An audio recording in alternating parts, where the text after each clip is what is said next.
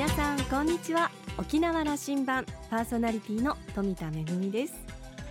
那覇空港の国内線から国際線への乗り継ぎが便利になりました。えー、国際線と国内線の旅客ターミナルをつなぐ連結ターミナル施設、えー、先日から供用が開始されています。これであの国内線ビルもそれから国際線ビルも1階が到着2階が出発3階がチェックインということで統一されまして乗り継ぎ便利になります。今まではこう外にね一旦出てからということがなくなります。それからあの国際線のチェックインカウンターも増えますし、えー、手荷物を預けた後に自動で検査するシステムも導入してスムーズな搭乗も期待されています、えー、テナントもいっぱい充実しているということですので私も早く行ってみたいなと思っています。沖縄羅針盤今日も5時までお付き合いください。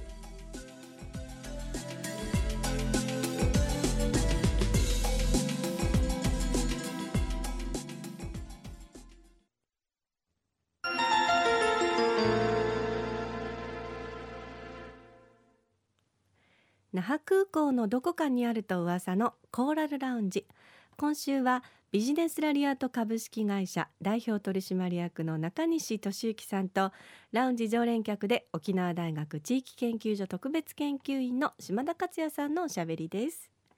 中西さんは1971年生まれ京都府のご出身です。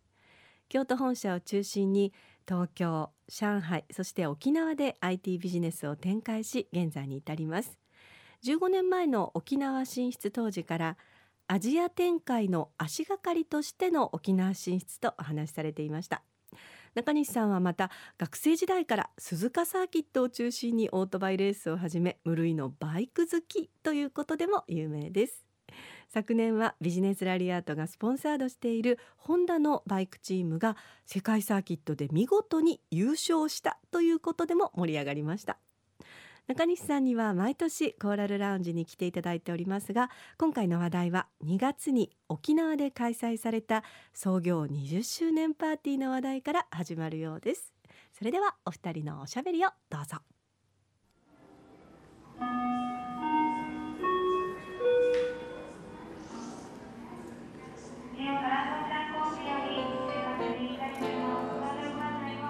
中西さん。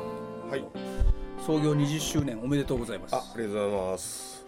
で京都の本社の会社が創業20周年というまああの祝賀会を那覇でやったと。はい。あの京都は実はやってないんですね。その思い沖縄だけで。いやもともとそのまあまあ20周年とかっていうイベントをやる気はなかったんですがやはりちょっと節目ということもありまして。あの今日こうやってラジオであの対談させてもらうにあたってはね、はい、こういう視点でお話もらもらえばいいなと思ってるんですけどまさにあのでも20年 IT 企業として営んでくることのあの価値というか大変さも知りたいと思うけども、はい、もう一つあの沖縄に進出して15年ですよね。はい、あの沖縄に進出した企業の7割は5年以内で諦めるというふうに言われていて、はい、15年やってくれたことの意味をまた聞きたいなと思ってますけどね。あのー、はい、うんそ、その実感からいきましょうか。はい、いや早かったような長かったようなっていうのが本当のこの15年かなと思ってます。もちろん当初こう来た頃には内地の企業は絶対失敗するよと,、えーと、多くの方に言われましたし相当覚悟がいるよと言われるはずですよね。はい、はい、どうせあのすぐ買えるんだろうというのを結構言われたのはいまだに覚えてます。あのあの会の中でですね、はい、うん、何人かゲストスピーチをされた方の中からの話を聞き取りたいなと思うんですけども、はい、うん、えっ、とまさにバイクの話が半分ぐらいだったと思うんだけど よかったのかね、まあ、でもあのバイクの会になりましたけどね。中西さんらしい話で、えー、バイ世界で戦っているバイクの本物が来ましたよね。はい。あれはどういう意味や、うん、やはりなかなか来ないもんだって言うんでしょう。あれはちょっと本当はめったに出せないもんなんですけども。触っちゃいけないもんですよね。はい、うちのちょっとチームに、えー、とお願いしてですね、沖縄だけちょっと頼むと。あのー、まあこれ社内でもよく言ってたんですけども、やっぱ世界を見るってすごく大事なんですよね。世界一になるとかですね、なった人を見るとか。そういう接すると。まあ、人ってやっぱりインプレーションがやっぱり発生してくるのでなりたいとかこう思いが出てくると思うんですね。で沖縄特にその、まあね、ゴルフとかはね愛ちゃんとかいるからあれでしょうけどもなかなかその世界一のもの特にモータースポーツで見れる機会がなかったので、まあ、中西のバイクってこういうもんなんだっていうのをぜひちょっと皆さんに共有して見ていただきたいなと思ってます。あの私のパーティーでの私の席の隣は総監督の藤井さんでしたよね。はい、いやお話ししても面白かったし、はい、存在感あったし、はい、藤井さんのスピーチの中で、はい、世界一になるということの価値とか、うん、目指すことの意味みたいなことを、うん、ぜひ、まあ、あの何もバイクの世界だけじゃなくて知ってもらうと嬉しいなというメッセージがあったんですよ。はい。これまさに中西さんがいつも言ってることなんだけどそれで触れに行くんだと。世界に出ていくこと、それ改めてコメントしてください。いやあのー、世界を目指すとかですね世界一になるっていうのっやっぱり難しいことですしこう非現実的なものなんですね。ただ思いが変われば実はその現実的なものにも変わりますし身近なものにも変わると。で何でもいいんですよ僕はたまたまバイクだしで仕事は IT なので、まあ、IT で世界行きたい世界一になりたいと。でもうバイクはまあ趣味なので世界一ってわけにはいかないんですけどもただ、えーと、バイクでもやっぱり上を目指して世界一になりたいと思ってるとうちのチームが世界一になってくれたので。でそれもまあ監督と多分思いが一緒だったんですねずっと。あのそういう視点を持つと自分の世界概念が広がるという意味なんですかね、はい、視野も変わりますし僕はバイクのおかげでだいぶ自分の視野が広がったなと思ってますね。あのバイクあれ 1, 1億いくらするんですねもうそれ以上しますね。あの換算できないんですよ。厳密に言うとですねはい。オンリーワンであるわけですそうです。全部あのワンオフで作ってるものなので換算すると、まあ、それ以上はするよねという。すみません。見た限りは 300万ぐらいするかなと思うんですけど。皆さんそう言われてました。200万ですか？とか言われたんですけど。ぶっこけそうでしたけどね、はい、でゲストでもう一人呼ばれた方に、はい、うちなんちゅうだけども、まあ、僕ら世代50代半ばぐらいではい、で若い頃に世界一で走った荒垣さんという人がいたんでね、はい、沖縄から世界世界グランプリに出たライダーがいてたんですよ。見つかったわけね今回の機会に、はい。僕は中学ぐらいの時だと思うんですけどテレビで走られてるのをよく見てまして。であの年末の時に沖縄でって言ったらあれだったら荒垣さんしか思いつかなくて、っていうかすごく有名な方だったので、まあ、もう今回初めて知り合ったんですけども知人のを介してですねと荒垣さん紹介してほしいとぜひ来てくださいって言ったらもう喜んでって言っていただいたんでこの世界でも世界を目指してるうちなちゃいたということですよね。はい、もうそれだいぶ前ですよ。30年ぐらい前じゃないですかね。でトークショーを翌日してね。はい。あれも大盛況でおかげさまでありがとうとつとつと喋られたけどもやっぱりあの味わいがありましたよ、はい、やっぱり世界に行ってた人って違いますね経験が違うのであのもう一人ゲストであの中西さんが呼んだ人に浦添市の教育長をしているあの竹本さんが、はい、竹本さんまたあの独特のしゃべりで何言ったかというとやっぱりあのうちなんちゅうは島に守りに行くけども命知らずで世界に出ていくやつが経営者にいないと沖縄もいかんよなというメッ セージがあったんだけども、はい、これどう捉えた？いや一つはまあ受け入れてもらってるというか可愛がってもらってるなっていうのが一点なんですけどやっぱ沖縄にそういう人材がやっぱ欲しい願ってるんじゃないかなっていうのはひしひしと伝わってきたかなって感じですね。あのなかなか守りに入ってる時代になってしまった。実際沖縄そうじゃない時代もあったんだけどもね。だんだんこう豊かになってきて、はい、あのもう満たされてきて、はい、守りになってるということはあるのかもしれませんから、はい、中西さんがそういうふうに見える？見えます、ね、沖縄の若い子たちは、まあ、沖縄だけど日本全体そうですよね。ね、はい、もう外に出ないですし沖縄の子はよく沖縄から出ないって言いますけど京都の子もあの陸続きのくせに京都から出ないとか言いますからねもうびっくりします、はい京都だってねそれは戦後は、うん、それは戦後に限らずだけどもその世界に行く人は京都からいっぱい出ていったわけだからね。はい。もうそれこそ稲森さんもそうですし、すごい方ビジネスマンたちはですね。はい、でそれ違ってきてると感じてる。いやもうすっごい閉鎖的になってきてますね。それで沖縄に出てきたんだよね中西さんね。はい。もう僕はもう出たがりなので その小さい狭いにいたくないと思ってですね。あのもう一方、はい、グローコムの教授で沖縄で IT イノベーションセンターのあの会長、はい、代表している中島さんにもスピーチを、はい、お願いしました。もらって。中島さんからは地域ドメインというあの中西さんのところの事業のメイン事業にしているこれの価値をもう一回沖縄中で見直そうよということを、彼は言及したんだけども、はい、このことをどんなふうに感じられる？あのー、まあ地域ドメインや出したのが数年前なんですがやはりこう当初ですね僕らが来た時もあのバイオとインターネットは沖縄からだっていうのを盛んに言われてた時だったと思うんですね。ただあのとはいえじゃあ僕らも含めてですね沖縄でこう活躍してる IT 企業がじゃあそれを世界にとかですね、まあ、沖縄から外へ出すものをなんか生み出してたかっていうとなかったんですよね。ちょうどそういうタイミングに地域ドメインの話が出てきたのでやっぱりラリアートがいててですね沖縄の IT に貢献してないというのはまずいだろうということで、まあ、手を挙げさせていただいてそれをやっぱりそういう意味をですね思いとですね大中島先生がちょっと分かっていただいててですねで、まあ、そういう話になったんじゃないかなと思うんですけども。あの中島さんこう言ってましたよ。この地域ドメインと沖縄ドット沖縄ドット琉球というものが取得,、取得できるということはこれもあの資産みたいなものだと、はい、だからまさしくそうだと思いますね。子供自分の子供や孫に受け継いでいった方がいいと、はい、中西さんからそんなビジネス長いスパンじゃ困りますよと言ってたけど そんなもんだと。い。う話をしたけど、本当の意味ではそうだと思いますね、あのドメインってもインターネット上の住所なのでインターネットの世界で沖縄っていう住所ができたわけなんですよね今回プラス琉球っていうダブルこう住所ができたので、えー、ここを生涯ずっとこう長く持っていってもらう。それと、まあ、それを世界にとかいろんなところでこう沖縄というものを理解してもらう。それなのでまさしく、まあ、商売抜きの話をすればそうじゃないかなと思いますね。うん、あのこの事業もあのなこれからもこれはもう息の長い事業なのでこれこそが沖縄から離れられないなということですよね。はい、もうはい、もう沖縄琉球やった時にもうここで骨を詰めるって決めましたから、もうやめれないので。あのこれからの話をちょっと聞かせてもらおうと思いますけどね、はい、うん。あのまあ20年近く沖縄を見てきた中西さんからしても、はい、沖縄の発展度合いというか、はい、まあ、この20年の成長度合いというのは、はい、うん想定通りに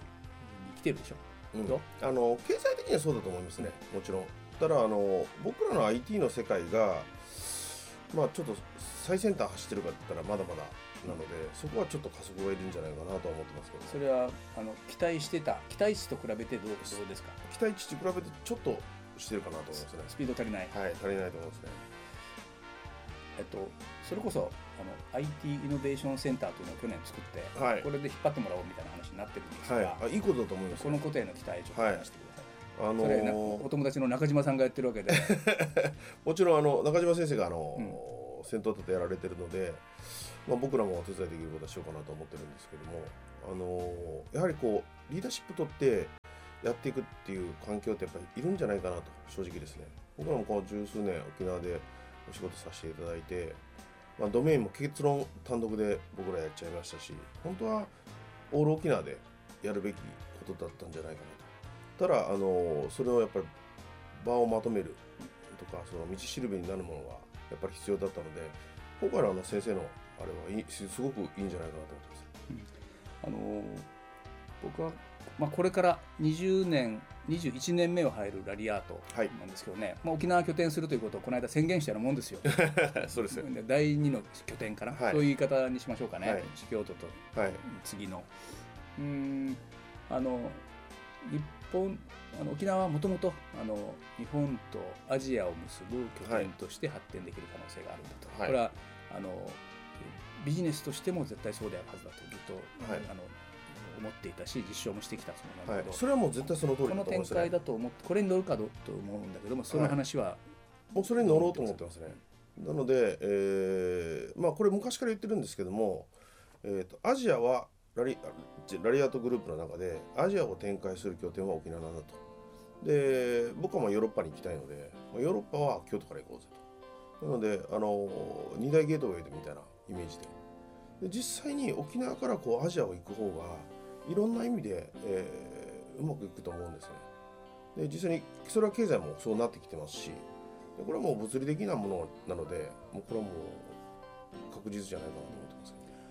あの沖縄で事業をこれからも継続していくとはいもちろん。ですよ、はい、15年経って、はい、何がしたんかなと思うと、やっぱり15年経ってあのパーティー80名みんななかなか気持ちがある人が、はい、まあなんか中西さんと一緒にビジネスしてる人ばっかりじゃない感じ ほとんど損得考えてない人たちが集まってきた感じがするんだが、はい、多分それが最大の資産でしょう。はい、もうそれはもう人ですね、うん、あの15年やって何が沖縄でできたかったらやっぱりあの来ていただいた皆さん。まあ、当日ちょっと来れなかった方もあのお祝いの祝辞いただいたんですがもうそこの人脈が全てだと思います、ね、あの相当影響力がある人たちが集まってた こういう人たちが集まってたので、はい、そのネットワークどう生かしてくるかそこれが多分あの沖縄16年目という意味においてはこれからだと思うんですかね。はい、僕は、えー、うちがそれを使うというよりもこのネットワークを使って次の世代に、えー、活用していきたいなってすごく思ってるんですね。この15年僕やってきましたし、えー、これからももちろん僕も関わっていくんですがまあ、正直こう100年も200年も生きれるわけじゃないですしあの冗談で中島先生が120歳とか言われてましたけど120まで僕も正直経営ができないのでただこんだけこういいものが沖縄でできてきたので長くラリアートが沖縄でやり続けるためには、えーと、僕じゃなくてもラリアートが沖縄で頑張れるという次の世代にこうどう生かしていけるかがテーマじゃないかなと思ってます、あの僕の説で言うとその第一第一世代の IT 革命が終了したところの20年を過ごしたと、はい、これから世の中第2 IT 革命に入っていきますから、はい、その中でどう展開できるかがあのそれこそ情報系企業にみんな問われてるし、ね、あのラリアートがそこで勝負する場なんだと思いますね。はいでもうこれはもううちが作って我々が作ってきたラリアートとラリアートの人脈を次のこう沖縄の20代30代の世代の子が頑張ってくれれば一番いいんじゃないかなと思ってます。沖縄のこの場での活躍、ま、ますます期待しています。はいありがとうございます。気をつけて。はい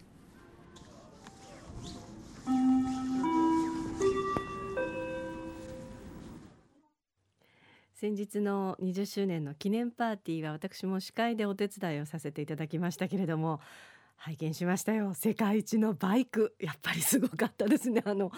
まあ皆さんあの20周年ということであの大きなパネルもあったりしたんですが記念撮影をですねそのパネルの前じゃなくてこう世界一のバイクと一緒に 記念撮影をしたがるっていうことで今日は一体何のパーティーなんですかという感じがしましたけれどもでもあの中西さんは世界を見るということがとても大切そして世界一にどの分野においてもやっぱり世界一に触れるということがとっても大切だということで本当にあの今回のパーティーが決まった時からですねあのバイクを皆さんにあのお披露目するということをあの第一に考ええて、えー、今回は企画されたようなんですけれどもそれからこのパーティーの翌日に行われました沖縄出身で世界一になったこともあるというライダーの新垣俊之さんのトークショーも大変楽しかったですね。あの伺っててびっくりしたのがそのライダーになる前にスタントマンをされてたこともあったということであのスクールウォーズの廊下を走るウィリーのあの印象的なあのシーンはですねなんとスタントマン時代の荒垣さんがやっていたということで驚いたんですけれどもまあ何はともあれ20周年誠におめでとうございます今週のコーラルラウンジはビジネスラリアート株式会社代表取締役の中西俊之さんとラウンジ常連客で沖縄大学地域研究所特別研究員の島田克也さんのおしゃべりでした。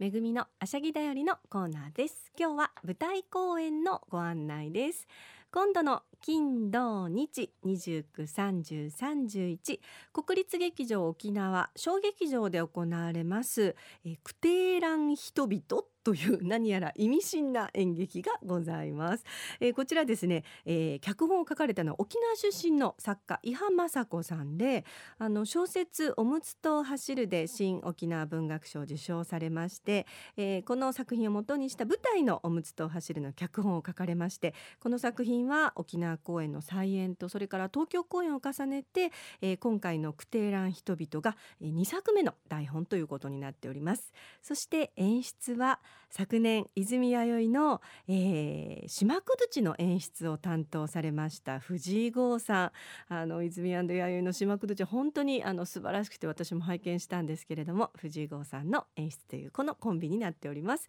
えー、出演はその、えー、弥生さんも出演なさいますしそれからオバーラッパーズのねあのカメオバーも出たりしますけれども楽しみな舞台ということになっております、えー、全席自由で前よりが大人の方2500円。子供18歳以下は1500円となっています。どちらもあの当日券は500円増しということになっておりますので、えー、前よりの方で、えー、お求めいただいた方がお得になっております。詳しくは ACO 沖縄のウェブサイトをご覧いただきたいと思います。3月29日金曜日は、えー、夜の7時から土曜日は2回公演で2時と7時の2回公演そして31日日曜日は2時の公演なんですけれども公演後に、えー、アフタートークもあるということです。クテーラン人々29、30、31国立劇場沖縄小劇場で行われます。どうぞご覧ください。